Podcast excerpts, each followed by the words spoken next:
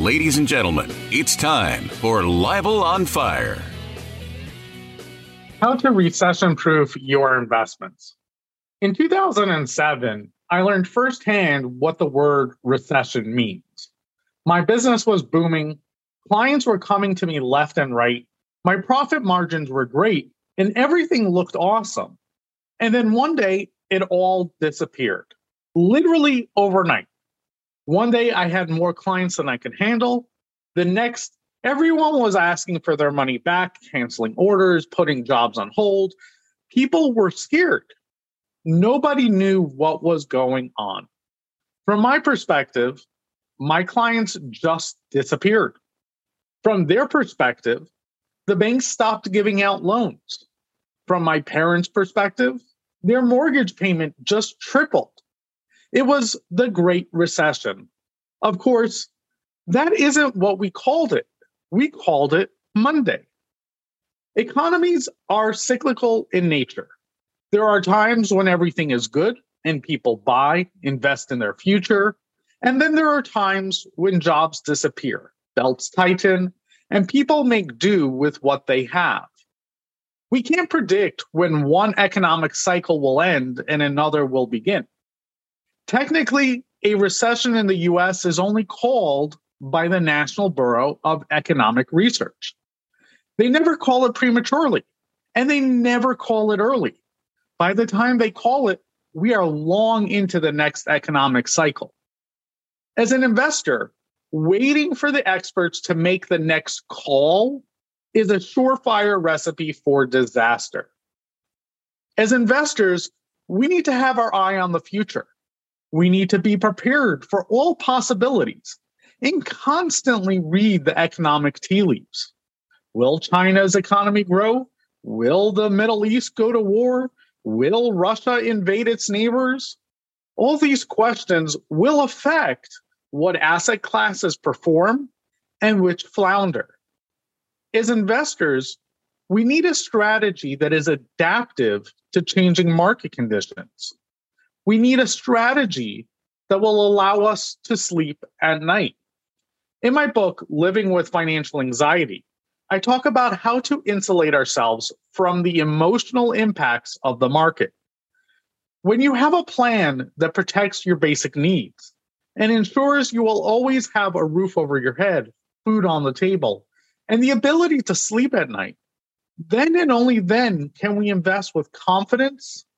And are we able to properly allocate our dollars to strategies that will profit in all market conditions?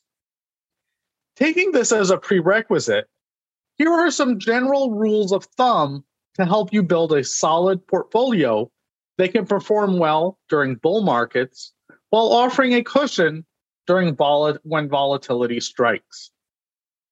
Number one, have an investment policy statement in place. According to Dalbar's annual quantitative analysis of investor behavior report, the average investor consistently underperforms the market. The reason is that the investor's emotions work against them. They end up buying high and selling low. An investment policy statement helps remove the emotion from investing. It lays out when to buy, when to sell, and how to manage your portfolio.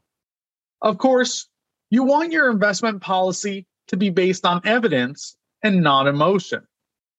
Number two, use actively managed exchange-traded funds or ETFs.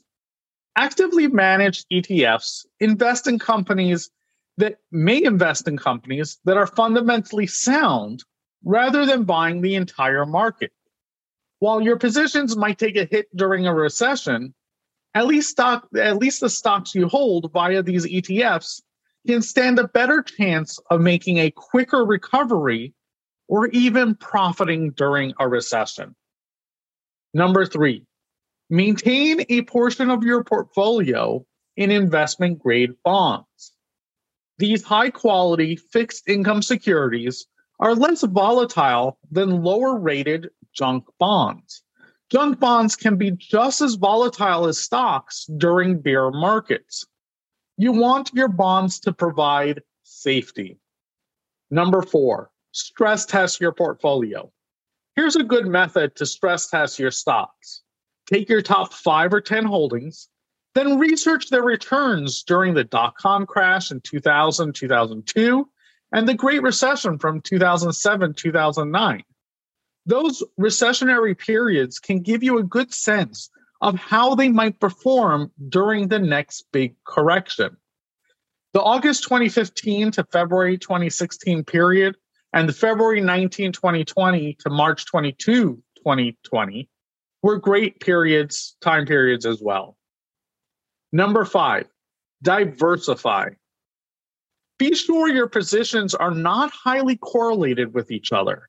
If you own stocks from the same sector, that is a significant risk. Also, adding international exposure or buying uncorrelated investments like commodities can serve as a hedge in your portfolio. Number six, monitor the trading volume of your positions. Poor liquidity or being unable to sell an asset at a competitive price can be a hidden risk. If you have a stock that is not traded regularly, when you go to sell, you may end up selling at a significant loss. If you do have thinly traded securities, consider using limit orders to help ensure you get a fair price on your sell orders, or simply shift to more liquid securities. Number seven, increase liquidity as your time horizon declines. In general, the closer you are to retirement, the more safe assets you want to own, like a short-term bond fund or an aggregate bond fund instead of stocks. There are plenty rules of thumb when it comes to what ratio to use. My recommendation, use a ratio that provides a volatility level you are comfortable with. This is where doing that historical return analysis helps. Another way to think about it is as a hedge.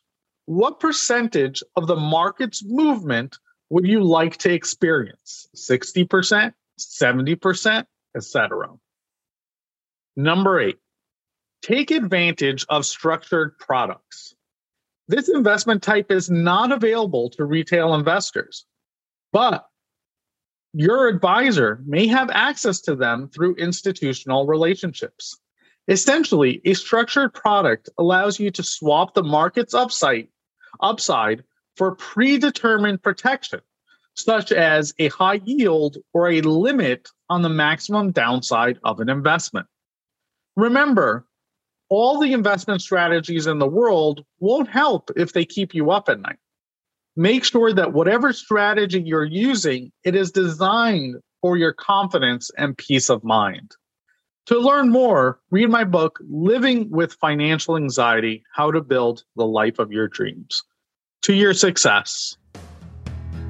That's all the time we have for this episode of Libel on Fire, the financial independence and retirement show dedicated to helping you build the life of your dreams. If you have questions about today's topic, please submit them in our Facebook group at libelonfire.com/Facebook. And if you would like a free copy of Libel's book, Living with Financial Anxiety and Authenticity, visit libelonfire.com.